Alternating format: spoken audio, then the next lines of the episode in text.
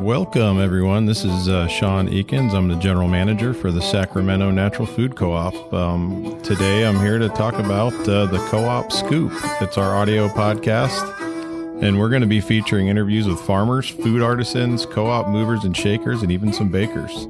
Every week, we intend to bring you a large scoop of food knowledge, highlighting one of the most bountiful food regions in all the land. Hello, everybody. This is Sean Eakins, the general manager here at Sacramento Natural Food Co op, back once again with the co op scoop. And uh, we're happy today to have Linda Easton join us from Gully Rumpus Farm, a two and a half acre farm in Rio Linda. Farmer Linda has been raising chickens for more than two decades and now also raises Japanese quail. We're lucky to have her quail, quail eggs for sale here at the co op. Welcome, Linda. Thanks, Sean. Thanks for having me. Thank you for uh, dealing with our um, little technical issues and uh, spending some time with us today. no worries. well, I think first off, I was just going to really, uh, I'm sure everybody would be curious to know how did you get started raising birds and um, how long did it take to add quail to your flock? Ah, well, uh, when I first started my career, I was a teacher and uh, would take my students out to a farm. We'd pick up per- fertile eggs and hatch them in the classroom and then take the chickens back to the farm. Um, and, and that was a lot of fun. So when I had kids of my own, um, I we had backyard chickens. Um, and then uh, later moved to Sacramento and started Rent a Chicken Sacramento. Oh, nice. Uh, yeah, with um, Shane from Fiery Ginger Farm. Um, and we set people up with backyard coops um, and a couple of chickens so that they could try out having chickens in their backyard. And if they liked it, they can buy their coop. And if not, they sent it back to the farm and we'd uh, send it to another family. So oh, wow. did that yeah, did that for a while. It was really fun. And then when our kids left home, my husband and I decided to do something really fun. And uh, we we bought a houseboat and we lived out in the delta on the river. Um, and uh, for a couple of years out in Walnut Grove. And nice. uh, yeah, even though we were we didn't have any land, um, our backyard was the river. Um, we uh, I had bees at a friend's house and uh, put chickens behind the community church uh, and traded some work for them and uh, worked in a community garden. So I still had my hands in in farming.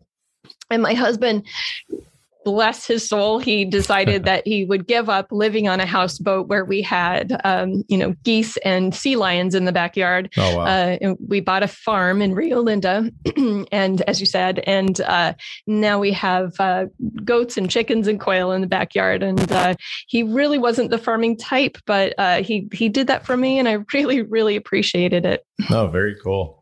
I, uh, I, I still to this day have memories. Uh, child, I'd uh, go from New Jersey. We'd fly to Florida to visit my grandparents, and they lived in a tiny little town in Central Florida. And um, first thing my grandfather would do is take us over and get chickens, uh, little chicks, and then mm-hmm. I'd get to play with them for a few weeks while we visited. Then the farmer across the street would take them and uh, raise them from there. So um, I don't know what happened to him from that point, but I'd like to think good things because he had a large property. So, mm-hmm. yeah, uh, yeah, it's a it's a wonderful experience uh, hatching, uh, watching the hat hatch, and also um, just ex- it, seeing what uh, you know where your eggs come from. Right. You know, it's, it's and um, having that connection to the animal that provides food for you is really important. So. Yes. And um, yeah. how long did it take you to really start um, building your flock with the quail? Um, I got introduced um, to the Japanese quail through Alchemist Farm up in Sebastopol, okay. and um, that was about a year and a half ago. Um, and have and we hatched them out here, and I just completely fell in love with them. They're just really um, beautiful birds. They're very quiet and and calming. Um, yes. They they have a very calming presence, and so yeah, that's and decided that uh, we really enjoyed these birds um, more than the chickens, and we enjoy our chickens a lot. Right. Um, and and yeah, went from there. Nice. Uh, well, I'll say uh, for anybody that hasn't eaten a quail egg, can you describe what they're like? Yeah, well, you know when you try a, a new meat like um, ostrich or or alligator, yes. and a lot of times people say, "Oh, it tastes like chicken," right? well, the same applies to quail eggs. They do look like chicken eggs, and they taste like chicken eggs. Um, the primary difference, though, and, and you may have, have noticed this when you when when you're eating quail eggs, is that they're they're richer. Yeah. Um, they have a much richer flavor, and that is because there's a higher yolk to white ratio in quail eggs than there is in chicken eggs which is uh, to me my favorite part. So that's a win right there. right. Yeah. There's also a little bit of difference in the um, um, uh, in the nutritional content as well. Um, they've got uh, by weight, quail eggs have more protein and more fat. Um, they have double the iron and the riboflavin. I hope I'm saying that correctly, yes. and um, a third more of the B12 vitamins. So oh, wow. Um, they've, they've got by weight, they've got a lot more uh, antioxidants um, and things like that. But but nice thing about a quail egg is that it's only 14 calories right. versus a chicken egg, which is like 75 calories. So if you're looking to get some protein um, and just a protein snack, that's you know a good way to go. Yes. Oh, and talk about nutrient dense. That's uh, perfect. mm-hmm. Yep. Um, how many birds do you currently have on the farm, and um, how much do they produce each week? Uh, currently, we've got about 25 or 30 in the, the breeding coop. Mm-hmm. Um, and We've got about that many layers, um, and um, because of of um, being able to sell the eggs through the Sacramento Natural Foods Co-op, we're um, we are scaling up, and I currently have 237 eggs in the incubator. Oh wow! Yeah, nice. And they only take 18 days to hatch. Okay. Uh, yeah, and and amazingly, um, you know, these birds are at the very bottom of the food chain. And so their goal is to grow quickly and reproduce quickly. Mm-hmm. So um, during the summer, um, when there's, you know, at least 14 hours of light during the day, they can go from a hatched chick to laying eggs in six weeks. Oh, wow. That yeah. is uh, very efficient. yeah. Right. you might have picked the wrong bird, huh? The, to, to start out with. Um, you recently offered a class on raising quail, um, and I know you mentioned a little bit about the quail versus chickens. But what do you think the benefits of raising quail instead of chickens? Um, and can quail eggs pretty much be a substitute for chicken eggs? I know you mentioned the nutritional value, but uh, mm-hmm. how do you feel there? Yeah, yeah. A lot of people are getting into keeping um, keeping quail in addition to chickens or instead of chickens, mm-hmm. um, and the and and it's kind of becoming the new quail are becoming the new backyard chicken. Um, and there's Facebook groups popping up. Um, around Japanese quail or Coturnix quail, as they're sometimes called. Um, and uh, the reason is um, they require a lot less space um, than chickens. Right. Um, they because as we talked about before, they're kind of at the at the bottom of the food chain. There's a lot of things that want to eat them. You know, anywhere from rats and snakes to hawks um, to skunks to possums, um, and so they want to feel protected. Right. They they um um, uh, uh, uh, so they like smaller environments where they're enclosed um, and can't see and they need a part where they can't see out where they feel completely safe. Um, and and so for that reason um, if if you're living in an apartment and all you have is a patio and you do want to raise your own eggs quail are ideal. If you only have hens um, you they they're really quiet. Your neighbors will never know that you have have them. Oh wow. Um, yeah, yeah. So um, you can set set a really nice um, quail habitat up on your patio and um, and be able to raise your own eggs. It takes about um, I've read anywhere between three and five quail eggs to equal a chicken egg. Okay. Um, and so yeah, but but um, they do lay prolifically. Um, they can lay up to 300 eggs a year. Oh, wow. Um, yeah, which is amazing. Um, and, you know, more, of course, during the summertime. But if you want to keep them laying during the wintertime, you can keep a, a, light on um, so that they're getting 14 hours of light a day. Um, and they'll keep going for you. Great. Wow. Um, so, for our co op shoppers who want to try the quail eggs, how would you recommend uh, maybe starting out using them? Uh, probably the easiest way to get started is to to try them out as boiled eggs. So they only take about three to four minutes um, in boiling water.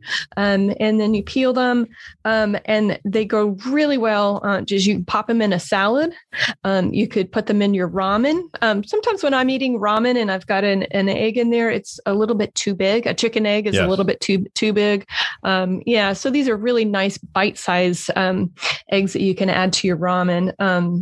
Also, they make great snacks for kids or, you know, uh, if, you know, work snacks. Um, uh, also, they make adorable deviled eggs. Um, oh yeah, I bet. yeah, they're really fun. And you know, I don't know if you've had this experience. At a, you're at a party and you want to eat a deviled egg, and and um, for appetizers, I like to be able to just pop it in my mouth and not have to, you know, eat it in several bites. Yes. Uh, and uh, so sometimes those l- large chicken eggs can be kind of unwieldy, but uh, the the deviled quail eggs are just perfect. Um, Might have to try so, that. yeah, yeah. Do you have any uh, gateway recipes that uh, takes it maybe the next step uh, once uh, the adventure, you know, get a little more adventurous, I guess, with the quail egg?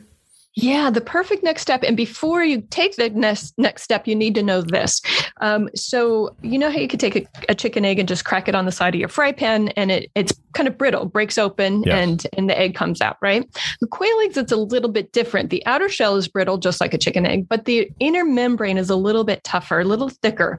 And so um, when you break open that quail egg, you want to either do it with a knife, and there's videos online that you can see that show you how to do that. Um, and but my favorite way to to open them up is uh, is this somebody discovered that you can take a cigar cutter oh, um, oh, wow. you know the the cutter that you t- that you um, that you cut the tip of the cigar off yes. with so that you can smoke it they make perfect quail egg cutters. So you take the fat ends of the quail egg and you put it up on the um, the cutter, and it just slices it right off, um, so that you can you can dump it out. And the reason why you want to do the fat end is we talked about before. The yolk is yes. really big, so you need um, to give it as much room as possible to get out. So when you're cutting it um, with a knife or the um, cigar cutters, make sure you cut it on the the fat end, um, and then you can poach it or fry it. And uh, my favorite way um, to have it is just in the morning. Um, I have avocado toast and I put a couple of poached um, quail eggs on on it, and then top it off with some microgreens, and it's fabulous. That sounds delicious. Yeah. now, now I want one. right? Um, They're also um, really good. Um, Mace from your dairy department sent me a picture the other day. Um, I brought in some samples and he took them and, and um, put them on a pizza. Oh, wow. Um, nice. It looked incredible. He sent me the picture.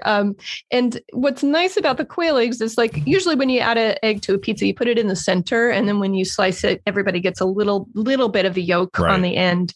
but these are so small that you could have a, a, an egg on each piece of your pizza, pizza which is really nice. That is. Uh, so, I love yeah. all these ideas.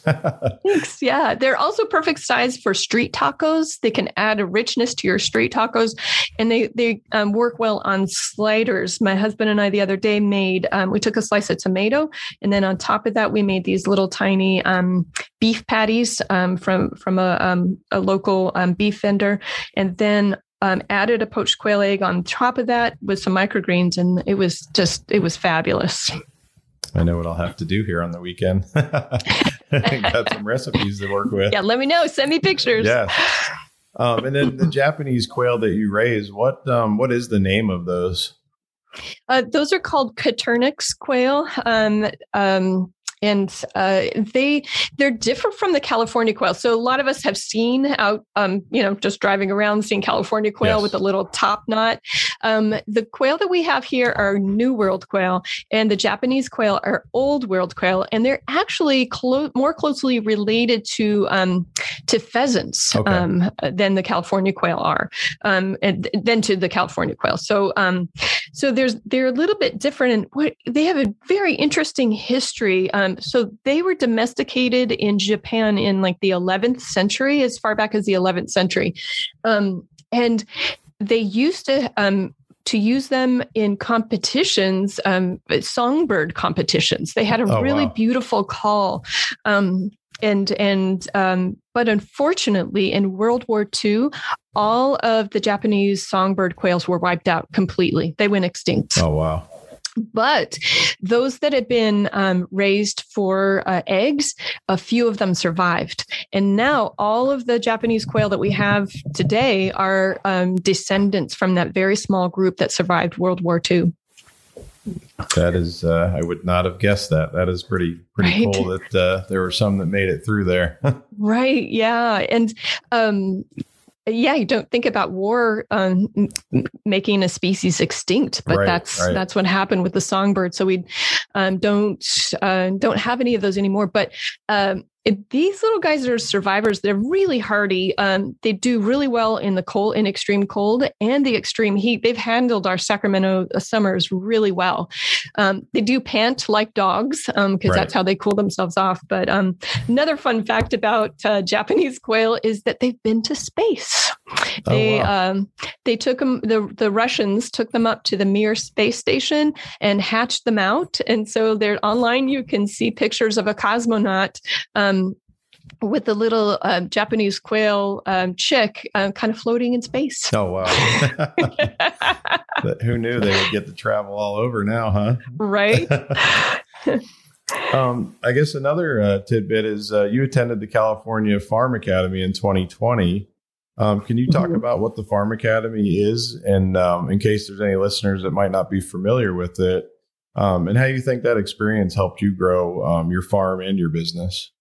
Oh yeah, it was essential. Um, we I signed up for it as soon as we bought the the farm um, because I knew um, you know there's so much to farming, so much to know about the soil, about the land. Um, you know whether you're doing livestock or plants, um, and actually it's ideal to do them together. Um, uh, and so the California Farm Academy is um, a program run by the Center for Land-Based Learning in Woodland, California, um, and that that program has been in existence for ten years now, right. and um, they've um, trained um, a, a, lot of the the local farmers around here, um, and the biggest takeaway that I had from the program um, is that as a small farmer, we can't compete with um, the WalMarts, the Costco's, the the the larger grocery store chains. We just right. we have to do something that's unique and different. And so, um, that's why when we found these um, these quail eggs, um, oh, and I'm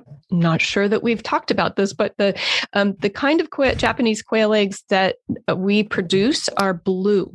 They're a beautiful porcelain blue. Um, they're not the speckled eggs right. that you traditionally think of as um, for quail eggs. Um, and the reason for that is that there's a they have a double recessive gene so that both the parents have to have two sets of these genes um, and then um, we get the, the blue eggs. And so because of the gorgeous color um, this was a, a um, an item I, it, that i don't think is available anywhere like in grocery stores anywhere right. in the us yet. And so we wanted to make sure that um, we were introducing something uh, unique and different. So um, the farm academy helped me create a business plan and uh, get the skills skills that I needed to um, be able to market and um, and and um, yeah, just everything. Everything. Right. It's such right. a comprehensive program. So, highly recommended to anybody who's looking into uh, the possibility of starting a farm. Yes. Awesome. And then uh, I have to ask uh, Gully Rumpus, great name. Um, where did you uh, come up with that one? I stole it.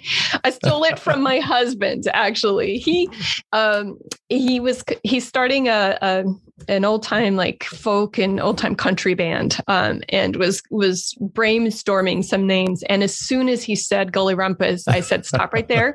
You can't use that name for your band. It's perfect for the farm." And and our land here is full of gullies. We've got a, a kind of a, a seasonal uh, pond running through it, and um, because of that, there's just no even surfaces throughout. So we've got a lot of gullies, and both of us love the um, book um, "Where the Wild Things Are." Do you remember yes. that book with oh, the, yeah. Um, Max and the wild things? And they go on a wild rumpus. So we wanted we we're planting a lot of trees and hedgerows here so that we can invite the wild things into you know our farm and have them be part of bringing the land um, and our our livestock and our plants and, and the soil back into balance. Nice. Yeah, my sister uh, recently sent me a copy of that. Uh, she read that to me when I was younger. She's 10 years older than I am. And that was my Aww. favorite book next to The Hobbit. Those oh, are like my two neat. favorite books. And uh, I've got an 11 month old now. So he's, uh, you know, getting to that Oh, point where he's into he's the pictures ready. and listening to read Yeah. it. Yeah. So, Aw, um, so yeah, it was pretty cool that because it's uh, a classic. So yeah, I love that. Uh, love that Yeah. book. um, anything else um, you could share about just any future plans or uh, anything coming up?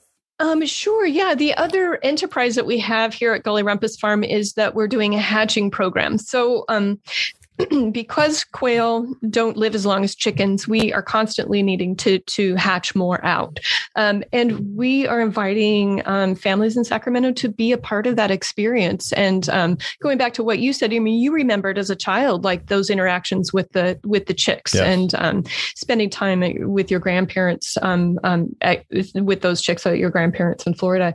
Um, so um, we have a website called hatchingathome.com and um, and uh, uh, we'll set you up with an incubator with uh, 12 uh, quail eggs and um, an, an egg handler so you can look inside and see the developing chick um, and a, a brooder box so you can um, you can after the chicks have hatched you can take care of them for um, about 10 days um, and then return them to the farm. Or you can you can keep your quail if you're interested in having um, some backyard quail and having uh, raising your own celadon blue eggs um, you're welcome to do that so yeah Awesome. that's that's the other tie-in because we really i you know I, I i love hatching i love education and and um, and sharing that just magical experience of hatching with families so uh, we're doing that right now you can also uh, if you prefer to do chickens you can you can have chickens as well um, Awesome. you can hatch chickens as well so yeah Nice. that's what we're doing Oh, that's great.